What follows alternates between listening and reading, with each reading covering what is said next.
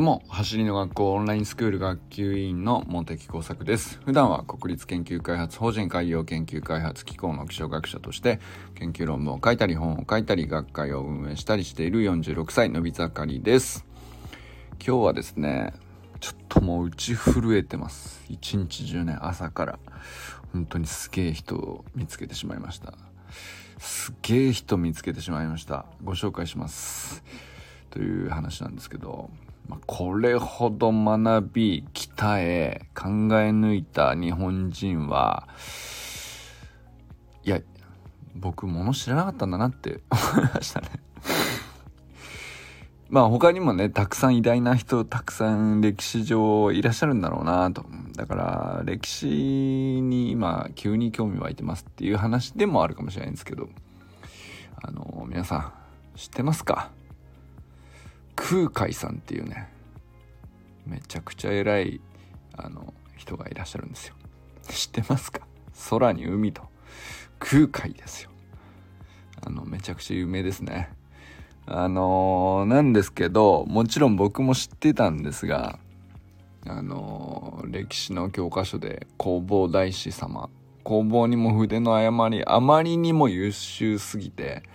ちょっとミスっただけであの弘法大師様ですらミスることもあるよねぐらいななんかそういうことわざ版でできてしまうレベルのまあ超絶な天才だったからこそのねあるじゃないですか。天才伝説的なやつ。でも全然僕ねそのあの歴史の教科書で出てきた偉い人っていうまあ、そういう薄っぺらい知識だったもんですから。何て言うのかな。心に入ってなかったというか。まあ知ってますよ。有名ですよね。みたいな感じだったんですよ。でところがですねあのちょっと昨日山本健太さんと話してて。で健太さんは地元が香川なんですけど生まれが善通寺っていうところでまあ空海が生まれ育った土地だと。ああそうなんだってなって。で空海の話になってですね。まあ僕もね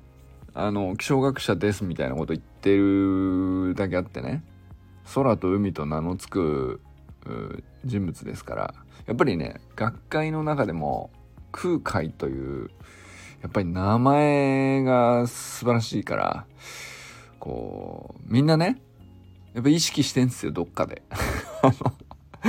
で 僕は逆になんかそのもうみんなが空海空海言ってるから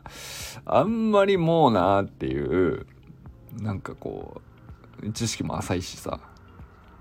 気にしなかったんですけど、まあ、健太さんは、まあ、とにかく地元なんでそのやっぱり善通寺の地元ではですねあの空海について幼き頃からあのいかに空海という人があのこの土地で、えー、どのように育ちどのぐらいのレベルのレベチの天才なんですけども、まあ、どういうレベルの天才なのかをいろいろ調べるというね、まあ、そういう小学校の時からて学習というか調べ学習みたいなのいっぱいするんだそうなんですよね。でまあなんかそんな話をいろいろ教えてくださってでとにかくですねあのー、まあ真言宗っていうあの仏教の教えを広めたみたいにこう教科書では習っていたので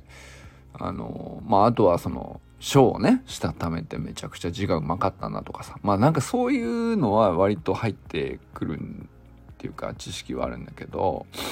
まああとマンダラとかも有名なんですかね。なんだけどあの僕全然分かってなかったなと思ったのがその香川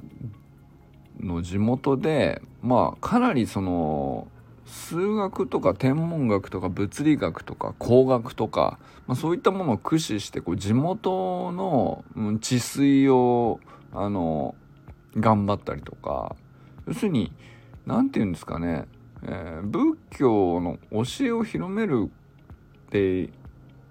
いうのがまあどういう目的だったか文脈だったか分かんないけどとにかく土地にこう体を使って体を張ってね貢献するっていう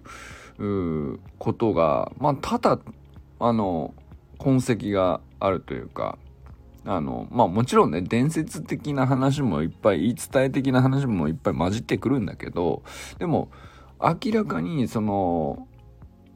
中国の唐当時でいくと唐ですね遣唐使で、まあ、あの中国の都西安今でいう長安ですね。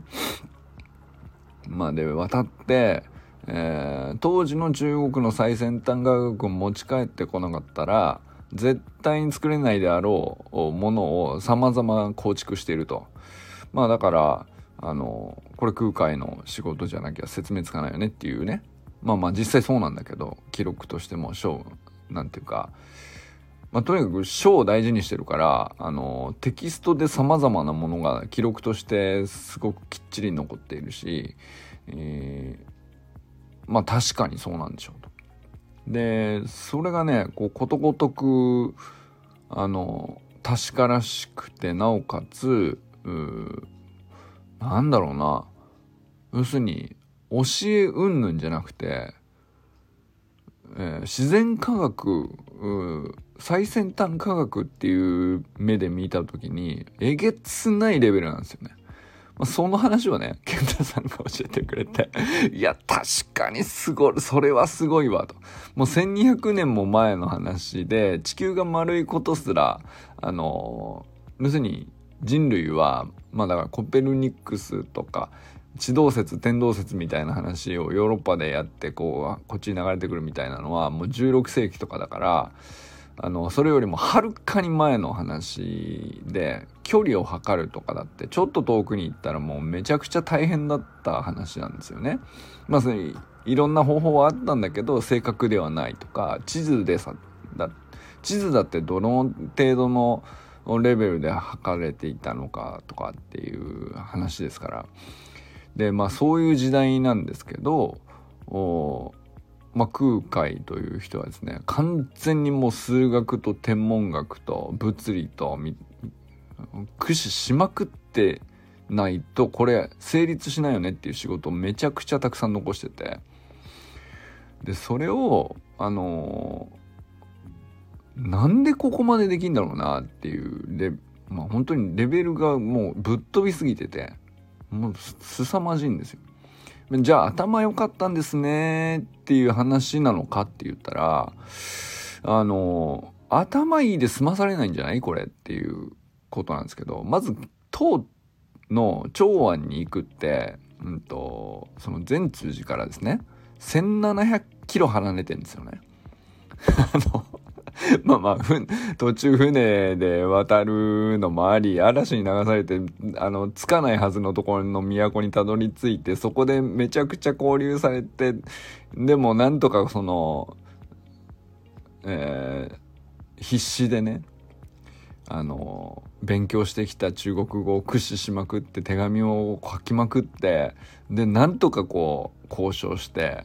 えー相手に信頼をしてもらってで、えー、長安にたどり着くまでまた1,000キロぐらいの陸路があり、まあ、そんなところを延々行くわけですから、まあ、とてつもない体力ですよまず持ってね。いやでその遣唐使とかっていうのもなんか僕要するに何て言うんですかね。まあ偉い人が見出されて偉い人に行けって言われて行ったんでしょっていうような感じの理解なんですけどまあそういう人も何て言うかいわゆる朝廷のエリートの方々があの選ばれし者も人があの朝廷からの命を受けてみたいな、まあ、そういうメンバーもいるんだけど実は空海という人はですね潜り込んでんですよね。その欠員補充みたいな感じで。で、その潜り込んで、えー、塔に渡るみたいなのも、何ていうか、とにかく学ぶ、自分の内側から学びたいという意欲に基づいて、資金も自分で調達してると。で、その上でまあ、1700キロを渡り歩くわけだから、まあ、とてつもない体力の上で、まあ、その、長安では、まあ、遣唐使の人たちはね、もう死ぬほど優秀な人、選ばれし者たちだけが死ぬほど勉強して帰ってくるっていう、まあ、話なんだけど、基本ね、学ぶことがもう膨大にあるので、まあ、最先端の様々なものですよ。その宗教だけじゃなくてね、えー、仏教だけじゃないわけですよね。様々な科学があり、まあ政治の話もいっぱいあったんでしょうけれども、まあ、とにかく凄まじい量の勉強をしないといけないから、まあ、20年ぐらい行くとね、えー、滞在してで帰ってきて持ち帰ってきて日本に伝えるみたいなまあ遣唐使っていうのはそういうまあ何て言うんですか留学制度だったわけですよねいわゆる。でなんだけど空海はレベチすぎるので1700キロ渡って2年20年のところを2年でですね OK もう分かったと。あのひたすら学び続けて2年で、えー、得るものを得て、その1700キロをもうこれさっさと帰って全部伝えちゃおうっつって2年で帰ってきちゃうっていうね。まあ、この、恐ろしいよね。で、これはだから、その知力、体力、そして、なんていうのか、人間性的にも、よほどの信頼を得てなかったら、要するに、中国の都でも信頼を築いてなかったらそんなこと不可能ですよね。で、もちろん、それだけこう、秀でれば秀でるほど、あのなんていうか仲間もさ、あの、熱狂的なのも生まれれば、アンチもね、出やすそうな話じゃないですか。まあ、実際ね、その日本帰ってから、その最澄さんっていう、めちゃくちゃその、メジャーなね、え、天台宗の、要するに、なんて言うんですかね、メジメジャー側の仏教のお師匠さんというか、まあその人の弟子という位置づけだったんだけどいずれそのたなんていうか方向性の違いみたいな感じにはなるんだけど、まあ、でもさその、まあ、それだけこう天才ぶりをこう発揮していくと頭だけではそれ成立しないよねっていうね。でよほどそのよく考えたらこれ体めちゃくちゃ鍛えてないと無理じゃないっていう話になってきて。で、まあ、その善通寺に戻り、その、地元の治水もやりつつ、で、こう、有名、僕らがその歴史の教科書で学ぶのは高野山っていうところに、まあ、真言宗の、あの、お寺を開くという話なんだけど、まあ、これがまあ、とてつもない奥地で、まあ、そんなとこで、みたいな。そんなにもそんな不便でそんな険しいところでみたいな場所にわざわざ開くんですけど、これも、まあだから、そのよほどの体力がなかったらそんなことをわざわざしないよねっていう話でもありつつね、一方で、その高野山にめちゃくちゃこだわってるのは、その中国のシーアンえー、生まれ育った善通寺そして高野山これ結ぶと全部34.2度というね緯度が全部一直線上に並んでいるというですね。しかもですねあのシーアンから善通寺が1700キロそして善通寺から高野山までが170キロつまり10分の1の距離っていうねここぴったりなんですよね。っていうねもうことごとく全部天才すぎる そので、また、もう、なんていうのそんなのさ、数学勉強しました。天文学勉強しました。GPS、まあ当時で言う最先端 GPS をこう、インストールしてますみたいな。まあだとしても、知識として手にしててもさ、体力なかったら高野山に開けないし、あんな奥地に開けないしねっていうね。でも知力、体力、人間力のこう全てが、あのーもう完璧なんですよね。んでもうなんていうか、調べれば調べるほど、あんまりね、ググっても意外と出てこないんですけど、その、ググるとやっぱり歴史的にその、なんだろうな、マンダラの話とか、あの、いかにこう語学に長けていたかとか、えー、そうですね。まあこういう建築物はこの空海さんが作ったんだとか、まあそういう話は結構出てくるんですけど、意外とその数字とか、その距離を測れたってすごくないっすかっていうね。その、天文学、まあ当時でも天文学はちゃんとあるにはあるんだけど、その古代中国の最先端の測定法とかっていうのはあるにはあるんだけど、よくできたね、これっていう、なんか、だってまだ天動説の世界線ですからね。それで、でも分かってたんじゃないのか？この、その、球体だってことをどっかで理解してないとこれ無理じゃないのみたいなことを、まあ、ことごとく美しく成立させていて。でそのまあ綺麗な地図上だったら綺麗にまあそうですねまっすぐですねっていうだけの話かもしれないけどさこれ絶対ものすさまじい体力なかったらねあのいやそんなんさ綺麗事言ったってさ、無理なもの、これ険しすぎるだろみたいなね、場所に作ってるから。で、でも、思ったんですけど、その、まあ、体力もすごかったんだろうなとも思うんだけど、その体力っていうのもただただその力持ちだとか、あの、タフだったとかっていう話じゃなくて、その、体をいかに適切に扱うかにまで全部知力の全てを注いでたんじゃねえかなって思ったんですよね。だから、こう、どっちかだけの話じゃなくて、知力が優れていたからこそ、その体力も、こう、闇雲に鍛えて、こう、すり減らすんじゃなくて、それこそね、スプリントテクニックじゃないですけど、いや、まあ、スプリントしてたとは思えないんですけど、その、必要ないしね。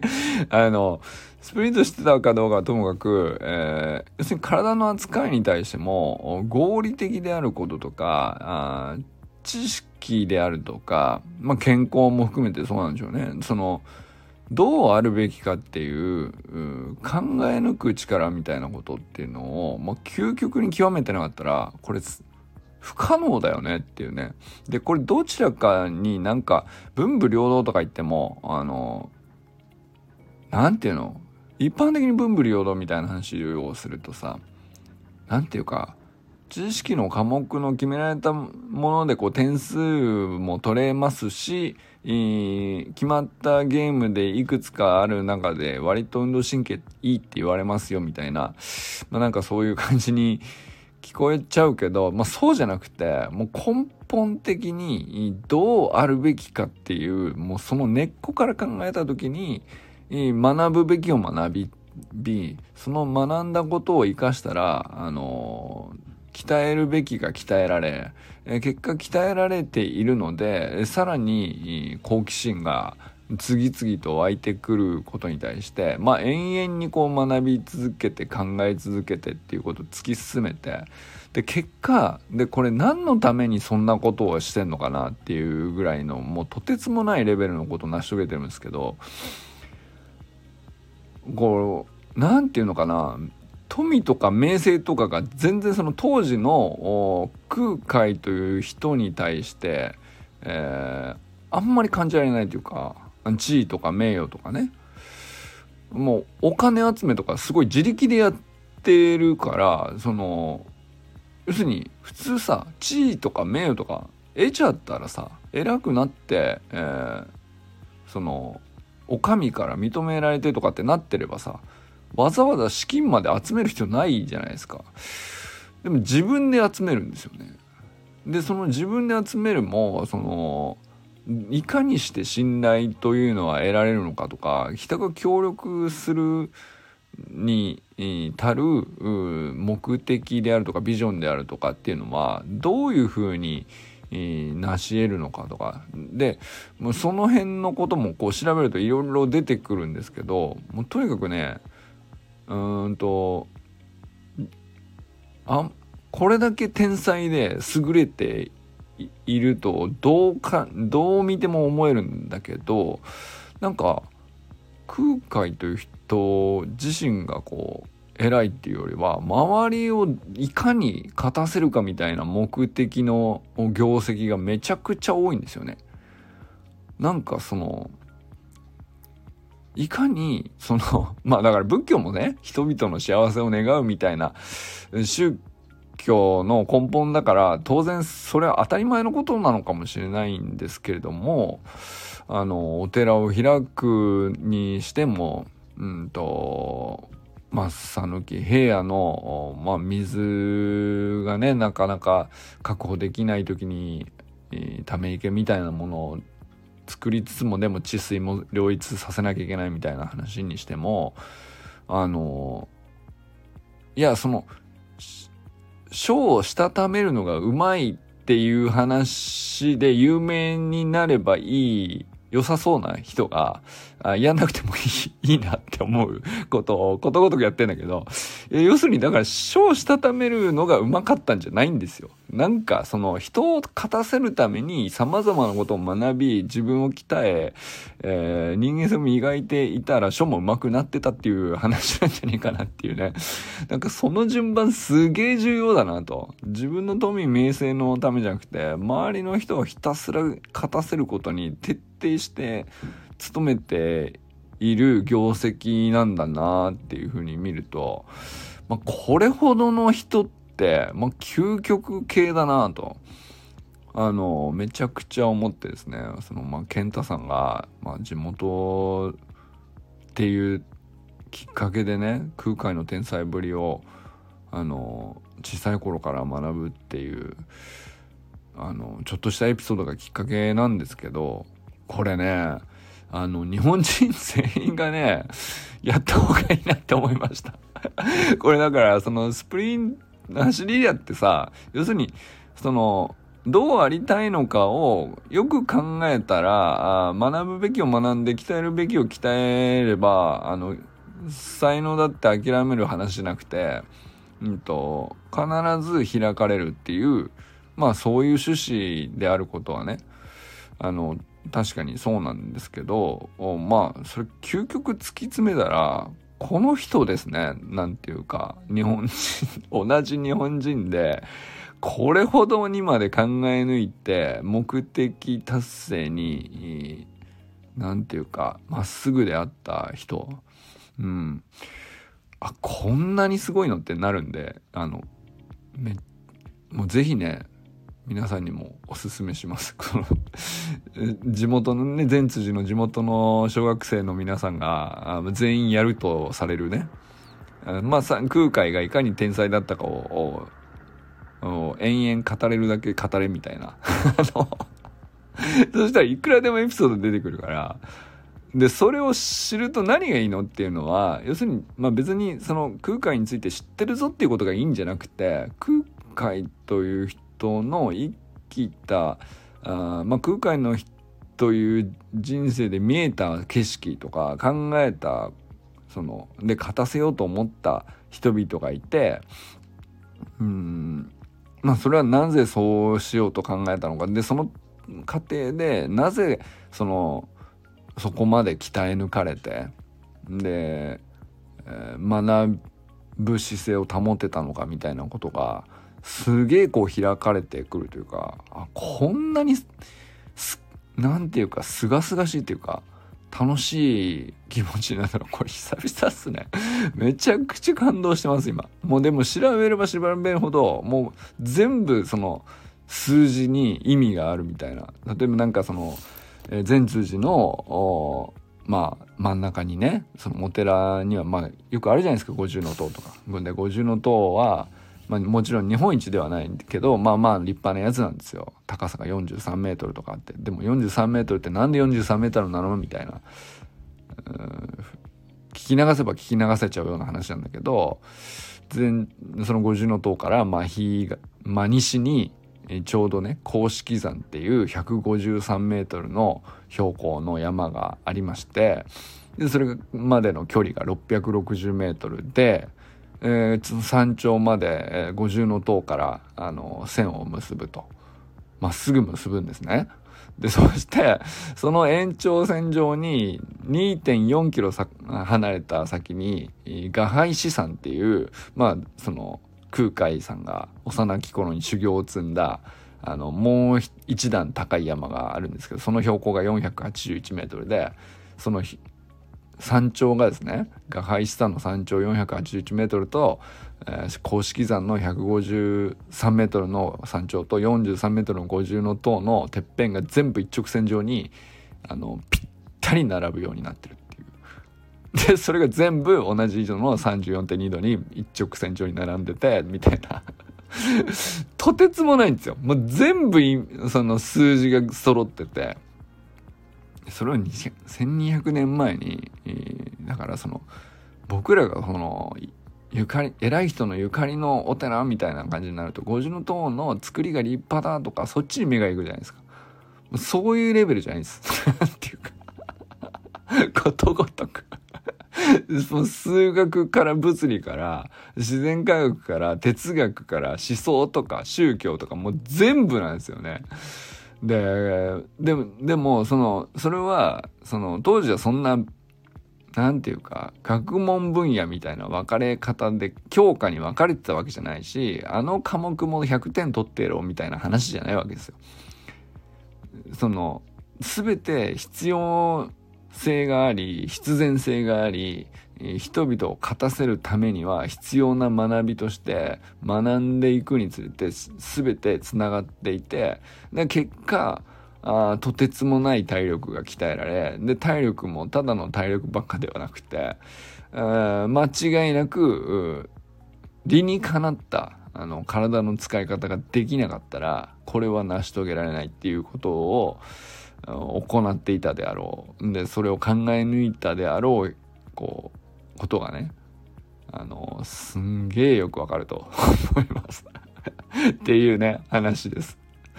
これすごくないですか？あの